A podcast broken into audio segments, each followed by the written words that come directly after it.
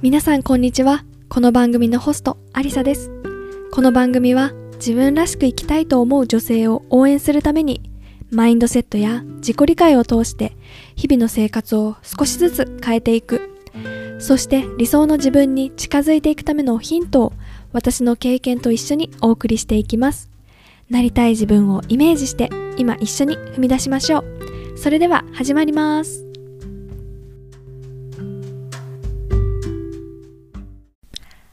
皆さんこんにちは、アリサです。いかがお過ごしでしょうか。7月後半になりまして、ついにですね、1年延期になった東京オリンピック2020も開幕しまして、何日か経ちましてね、いろんなアスリートの皆さんの活躍が報道される毎日です。でね、やっぱり始まる前も、始まって何日か経ってる間もやっぱりいろんなね話が出てきたりはするんですけど、やっぱりねこのオリンピックのためにね向かって頑張ってきたアスリートの皆さん、そして周りのねコーチやスタッフの皆さん、そしてね運営してる人、ボランティアでやってる人、スタッフの人、やってる皆さんがね力を合わせて開催をしてるっていうところに、私はすごく胸を打たれている日々です。で、特にねやっぱり勝っても負けてもね、やっぱりみんな一番を目指してくるわけじゃないですか。みんなね一番いい色のメダルが欲しいって言ってきてるわけで、全員が全員それを取れるわけではない、その勝負の世界の難しさもあると思うんですけど、やっぱりねそういうアスリートの方が一生懸命力を発揮するっていうところを見てるだけでもね、すごく勇気をもらえて、私はこういうコロナの状況で開催の可否に関してはいろんなね考え方があったと思うんですけど、私はすごく勇気をもらっていて、これがね無事にねオリンピック・パラリンピックまでね無事に終わるといいななんて思っております。というところで、オリンピックの話はそのくらいにしてですね、今日は、習慣の力についてお話ししようと思います。習慣のね力って皆さんよく聞きますかね。それともあんまり習慣の力ってどういうことっていう方、どれだけいらっしゃいますかね。私もつい1年前までは習慣の力ってあんまり聞いたことがなくて、それがもたらす力だとか、どういうことがいいのかっていうのを全然知りませんでした。で習慣の力っていうのは生まれ持った才能とか性格とかもね DNA のせいだと思ってました、去年まではね。でだから私はすごく物事をね続けたり継続する力がないなっていうふうにずっとね思ってたんですよ。小学校、中学校、高校、大学、ずっと思ってきて、やっぱり私は続けられることができないな、継続する力がないな、残念だなってねDNA のせいにして、母親も続けられないしな、その DNA かと思ってね、ちょっと人のせいにしてました。だからもうそれは一生変わることのない性質だと思っていたので、残念だなっていう感じで諦めていたんですよね。でもこの1年で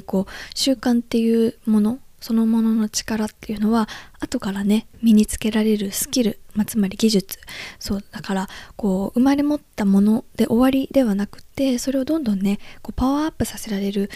スキルなんだよっていうことをねこの1年いろんな人に教えてもらって、それを知ることができました。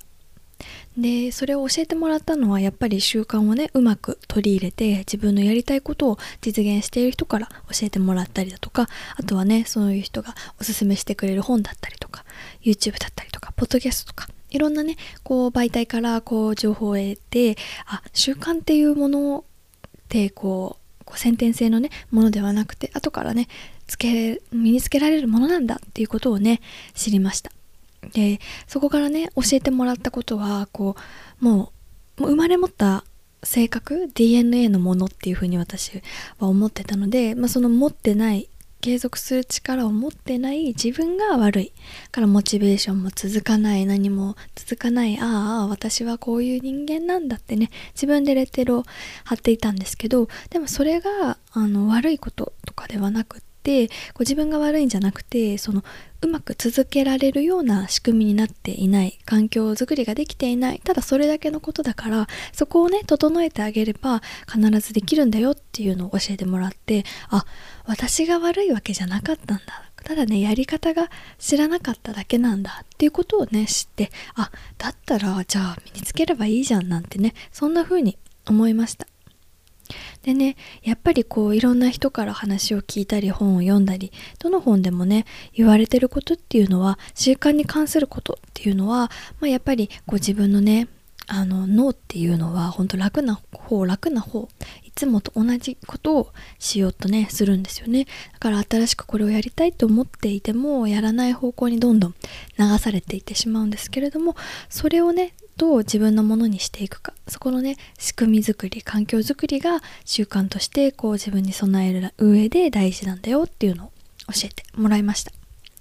でね、今回なぜ私がこの話をしようかなっていうふうに思ったかというとですね、これまでこう私今年の2021年の6月の30日までね、こう自分がこう大学卒業して働き始めた会社でずっと働いてました。で、働いてた会社がこうね、朝ね8時から毎日仕事が始まるので、朝ね8時から夕方何時くらい、遅くになる時は何時間までね、こうずっとね働いてたんですよ。で、コロナの状況になってもずっとこうオフィスで働いていたので、自分の中でねこう大きなルーティンがもうできていたんですよね。朝は何時に起きて何時に出発して、で夕方は仕事を終えてこれくらいに帰ってきて、そこからご飯となんちゃらなんちゃらっていうね、こう一定のリズムがありました。で、平日はそうやって仕事を中心としたスタイルで、じゃあ休日はこういうこととこういうことをやろうみたいなね、1週間こう7日間のこうリズムがある程度できていたんですよね。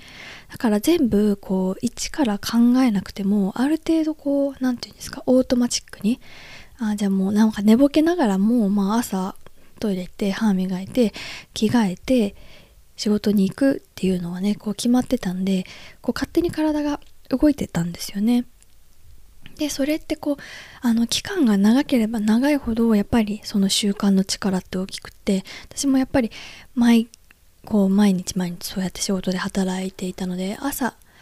ね8時から働くっていうのを5年間過ごしたので、もうね朝は結構こう強いかなっていうふうに思っていたんですよね。ところがですね、こう退職をしてこう引っ越しをして実家でねこう暮らすようになったらね、そのルーティーンがこう全部崩れたんですよね。で、退職もしたからこうオフィスに出社するっていうこともなくなったし、こう一人でね暮らしてこう朝なんかこういうことをやってっていうのもねちょっと崩れて、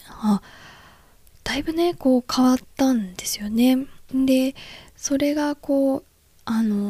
自分の習慣が今まで持っていたものがこう何